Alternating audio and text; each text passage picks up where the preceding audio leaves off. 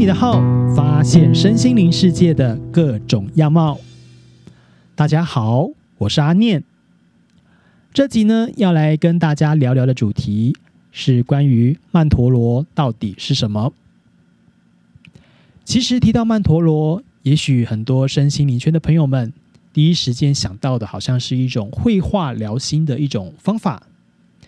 不过呢，阿念这集要来介绍的曼陀罗这个主题，主要是缘起于就是阿念呢前几前几天刚好去担任了自己服务的佛学会的大型法会的司仪。那在这个法会的现场啊，有展示了一幅非常庄严的四壁观音的沙坛城。那在法会最后结束的时候啊，就是阿念的上师还交代，要让就是所有就是经过的人一定要看一下这个沙坛城一眼。说是这样子，能够在他们的意识当中种下一个幸福解脱的种子。那所以也有朋友就蛮好奇的。那安念想说，就干脆利用这一集的这样的一个机会，来跟大家介绍我自己所认识的曼陀罗。那曼陀罗呢，也有人翻译叫做曼达拉，其实它是从梵语的 mandala 直接音译过来的，只是在中文的曼陀罗这个字或者是音。的中文用词上呢，阿念好像也有看过，有被用来是指用指真言跟咒语。真言是那个呃纯真的那个真真言，然后但是它的梵语其实是从 mantra，可能发音不一定那么标准，但是它是其实另外一个词汇过来的，只是好像有这样的一个曼陀罗这样的一个中文共用词汇。那另外呢，也有个植物也叫曼陀罗花，所以曼陀罗也许在很多不同的地方有不同的一个意涵。但是我今天主要要跟大家分享跟介绍的是曼达拉 （man mandala） 这个曼陀罗。那曼陀罗这个词，它的原意本来就是有指那种本质或者是圆形，就是一个圆周圆满的这个意涵在里面。那根据阿念自己查到跟过往的经验，呃，这个应该是源自于古印度的密宗的一个词汇。但这个的密宗啊，指的可能不是就是。藏传佛教，但我们的确在藏传佛教有看到，就是曼达拉的一个相关的一些文化的影响，因为它其实是源自于印度。不过，所以想说在这样子做说明前，还是让大家知道一下，它其实指的不是印，指的不是密教里，就是藏传佛教里面的那个明达拉，它最原始是从古印度的密教，呃，密宗里面所传出来的一个词汇。那因为很多的概念其实是在文化交流下所融合的产物。那在原始的印度当中呢，曼陀罗呢，它其实也会是指在冥想时使用的一个特殊的场地。那这个场地可能是要特殊布置过的。那这样的一个概念，其实在我们的佛教里面也是有受到影响。像是在一些佛教的经典当中，也会提到有一些特殊的一些法门，特别是密法，可能在这样的修法前，应该要先准备一些特殊的坛城，或者是布置一些坛城。那他可能会用一些特殊的材质，例如像是牛粪，因为在印度来讲，牛是非常神圣的动物，会利用它的就是呃排泄物来绘制或堆制成一个方形或圆形的区域，来做一个神圣的区域。那曼陀罗里面所呈现的内容也会被认为是其实就是一个宇宙的一个缩影，所以它会被用在冥想或者是一些仪式当中。所以我们知道这样的刚刚讲它的原始意涵有个圆的概念。在这样的一个圆，它被赋予了一些特殊或神秘的意涵在其中，所以呢，它也会被称为是圣圆，也就是神圣的圆形，或者也有词汇是直接翻译它叫做圆轮，或者是中心轴心。那现在在宗教常见的解释，可能会把它称作为叫做坛城，白话来讲就是指一个神圣的宫殿。那坛这个字呢，在我们呃中文的意涵上。它原本也就是指的，就是祭祀的一个高台，或者是举行宗教法事的一个处所。所以，像我们可能有听过天坛，或者是一些宫庙可能会用道坛这样子来做一个称呼。那当然，用圆形来创作，象征是一个宇宙这样的概念，其实是世界各地都看得到这样的影子，不是只有印度才有。只是提到曼陀罗这个词汇，通常呢，我们还是会指的就是古印度刚刚前面提到这样的概念，就是有点像是专有名词的这样的一个概念。那当然，这样的概念在现在也被运用在艺术治疗的领域，有演变出一套就是绘画疗愈的工具。那这样的工具主要是受到就是分析心理学家荣格的影响，因为呢，他根据自己创作曼陀罗的经验，然后观察当中这个创作图案的变化，诶，他发现用曼陀罗这样的概念来做绘画的时候啊，就是在一个圆当中做创作，这当中的画像往往能够反映自己内心的一个心境，而且能够进入到潜意识来做探索自我，并且了解到个人的特质的一些资讯。所以，这样的一个创作曼陀罗的过程，也就开始被深入的研究，并运用到心理治疗当中。所以，曼陀罗的绘画也被认为是一种将内心可以透过图像化表现出来的一种工具。那至于为什么是在圆形当中创作比较能够呈现我们的内心，那也有人说，可能是因为这跟我被我们呃我们被孕育的一个经验有关，因为我们都是从母亲的子宫中是呃被孕育出来的，那这个子宫就相当对我们来讲就是一个圆，让我们感觉到一个安全、受到保护的感受。所以，当我们在圆中创作的时候，可能我们会有一种安心感，所以我们会把我们内心真实的一个状态，透过图像。线条、颜色之类的来做一个呃呈现。当然，这样的创作其实，如果你是在这样的治疗领域的话，它不是要求你要有多有美感，你只要如实呈现即可。想画什么就画什么。那只是它的有一个前提，就是不超过这个圆。有时候啊，反而太多美术底子的人反而会绑手绑脚的。那这是阿念所认识的，就是艺术治疗当中里面所谈到的一个曼陀罗绘画。回到阿念从佛教中所认识的曼陀罗，其实呢，在这个曼陀罗的外向上，也就是它所呈现的画面呢，通常我们当然会解释成它是一个佛菩萨的宫殿。那当然，它它其实也都是如何绘画，也都是有依据的。像是在密教的经典，呃，例如像《大日经》或者是《金刚顶经》当中呢。呃，后来就延伸出了两个，就是曼陀罗，一个叫做胎藏界的曼陀罗，一个叫做金刚界的曼陀罗。当然，这个曼陀罗所呈现的，就是哪个佛菩萨画哪里，哪个佛在哪里，其实都是有依据的。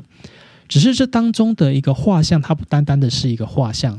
就是每一个编排跟每一个位置，其实它所隐含的都会有一个是修行次第的一个讯息在当中。那当然，不同的角度也有不同的一个解读方法。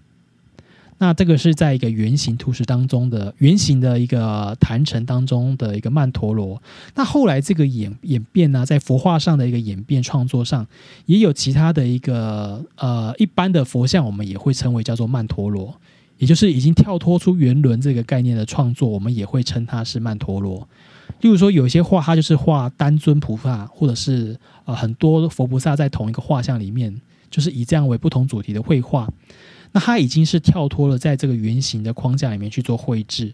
那我们在现在也会称它是坛城或曼陀罗。那只是说呢，这样的这个佛菩萨的多尊佛菩萨的这样的画像当中，可能哪一个佛菩萨要在哪一个图像当中的哪一个位置，它是也有一定的规定。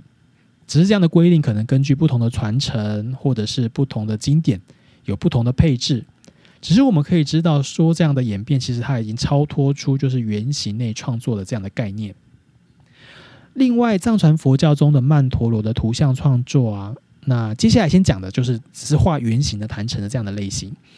就是圆形内的宫殿啊，通常会有四个城门。那整体的宫殿的一个平面的造型，很像就是亚洲的那个“亚”字。那色彩编排上呢，这个宫殿如果我们用就是斜对角。连线的概念可以把它切成四个区域，然后这四个区域个别对应的一个城门，那它会有不同的色彩。通常靠近我们或者是改呃或者是图像的下方，会是用蓝色或者是白色。那依序向左绕，也就是顺时针的一个方向做吉祥转，会是黄色，然后上方红色，然后到面对这个图像的右边会是绿色。那当然，它表含表意涵有可能象征的，就是习珍怀珠，甚至它也代表了就是四大元素。那从下方开始蓝色或白色就是代表了水，然后接下来是地火风。那一方位来讲的话，那这个水的方位，也就是下方的部分，代表的是东方，然后顺时钟依序就会变是南方、西方跟北方。那坛城中间的区域呢，通常代表的就是第五元素，也就是所谓的五大当中的空元素，也象征的是般若智慧的空性。那坛城的图像跟色彩其实也隐含了五佛五字的一个讯息在里面。那补充说明一下，就是在唐卡的艺术当中啊，基本上的色彩只会以白、红、绿、蓝、黄这基这五种基础的颜色做延伸。刚好这个颜色也都对应到刚刚讲的五方佛，所以也被隐含有五种智慧在里面。那只是呢，我们从呃刚刚的那个概念来继续做延伸，所以下方的东方，也就是蓝色或白色这个颜色呢，它可能代表的就是不动佛。那顺时针依序就会代表的是黄色的宝宝生佛，红色的阿弥陀佛，跟北方的绿色的不空成就佛。那中间呢，就是宇宙第一佛，也就是所谓的大日如来，或者是毗卢遮那佛。那当然，这样的一个编排其实也隐含了修行的次第在里面，而且会有一些不同的说法。那例如阿念举其中的一种解读是有一个概念是讲的叫做东因发心，就是东边的东，然后因就是因果的因，然后发心就是我们要发怎么样的一个心的那个发心。也就是说，我们的修行是从发心开始，也是从东边开始。那接下来顺时钟就会开始进行到修行，然后证菩提，到最后达到涅槃的一个境界。那当这四个过程都圆满之后呢？诶，这四种智慧我们都证证到了之后呢，我们就是回到了就是中间的这个就是空性智慧的这个本尊，也就是啊获得了就是方便就近，就是如同就是大日如来一样的智慧。所以呢，这就是为什么也是阿尼后来才想通，为什么可能在唐卡的原型坛城创作当中呢，通常会是在下方，它代表的是东方，因为我们可能一般在看地图，我们都会觉得就是北方应该在下上面嘛，南面应该要在下面，可是，在很多的唐卡创作，反而就是东方是在下方，也就是最靠近我们这一边，它其实也就是隐含我们就是所有的修行是从发心开始，所以这也是一个。某一个从一个角度去做的解读的一个分享，当然阿念这个只是一个很粗略的说明，而且不同的传承，也许在画像或者是一些意涵的解释上也有所不同。不过呢，透过这样的一个分享，也是希望大家能够在欣赏这样的一个佛教的艺术，特别是曼陀的时候呢，能够知道它除了就是一个美好的画面以外。当中呢，也隐含了一些就是呃宗教的修行的意涵在其中。另外，除了就是在布上面画的这种唐卡以外，还有一种在绘制曼陀罗的方法是用沙子，也就是阿尼在最前面有提到的沙坛城这样的一个绘制的方法。那它当然从艺术的角度来讲，也是一个非常值得欣赏的作品。那只是呢。绘制沙坛枕，它本身呢，在密教里面，它就是一个修行的法门，所以也不是随便的人都可以绘制，因为每个流程都有它的意涵在当中，而且都非常讲究。所以在以往沙坛城的绘制的过程跟这样的一个成品，基本上是只有对有受过这方面灌底的相关人士才会被开放授权去目睹。但后来可能随着就是这样的一个文化的推广，那时间上的一个演变，那这样的艺术好像在台湾已经变得是比较能够常见到了。所以在某个层面来说，我们也可以算是非常有福气的人吧。那当然呢，因为坛城本身它就是佛菩萨圆满的宫殿，加上绘制的过程严谨，而且其实它是要受过训练的僧众才可以来做绘制。所以这当中的他们聚精会神的那个凝聚力跟那个专注的祝福，都完完整整的被封存在这样的一个沙坛城当中。所以呢，就是沙坛城啊，看到这样的一个作品呢，我们都会说它有一个叫做见即解脱的功德利益。白话来说，就是看到这样的一个成品，我们在赞叹跟感动的同时呢，也在我们的心中，或者是说在我们的意识上种下了一个解脱的种子。那凝视的当下，其实也就是象征了这个佛菩萨的圆满功德的这个宫殿，或者应该是说，它就是代表着一种圆满真实的宇宙状态，也如实的映照在我们内心的宇宙，然后来产生共振。也许以我们的就是这种就是知识面的这种分别的这种意识，没办法了解它在当下对我们会产生什么影响。但是在我们更深层的一个意识当中，也许会对这样的一个图形，对这样的一个画面，会有一些啊感受跟感应。那当然，我觉得这也有点有趣的是，有点对应到曼陀罗原始在绘画的主题里面。其实刚前面有讲到，它也是象征了一个隐含了宇宙的森罗万象的讯息，在这样的曼陀罗的原始的画作当中。那荣格也发现了，就是说我们可以透过画圆轮内的一个图像来呈现内在。那是否我们也可以透过视觉来看圆轮的图像，来影响我们内在的宇宙呢？当然，这一块阿念没有进一步的研究，或许大家可以去思考验证。不过呢，我们本身就是一个宇宙的呈现，所以，所以如果从这样的角度来思维啊，或许可以领悟出更多的真相。不过，这样子千辛万苦绘制的沙坛城啊，最后还是会被摧毁。那这样的一个流程，其实也是象征了就是无常与空性的一个概念。即便是这样子历经千辛万苦绘制的坛城。它因为这样子的缘分诞生了，但最后呢，它还是终归要被消灭。所以它阐述了就是佛教缘起性空的这样的一个概念。但是呢，它也让我们可以体会到、去领悟到，就是虽然这个东西已经被摧毁了，可是它从空性当中被创造出来，然后最后最后要回到空性，它从来都没有离开过空性这个概念。就是它是在这个舞台当中被创造，然后从这个舞台中当中消灭。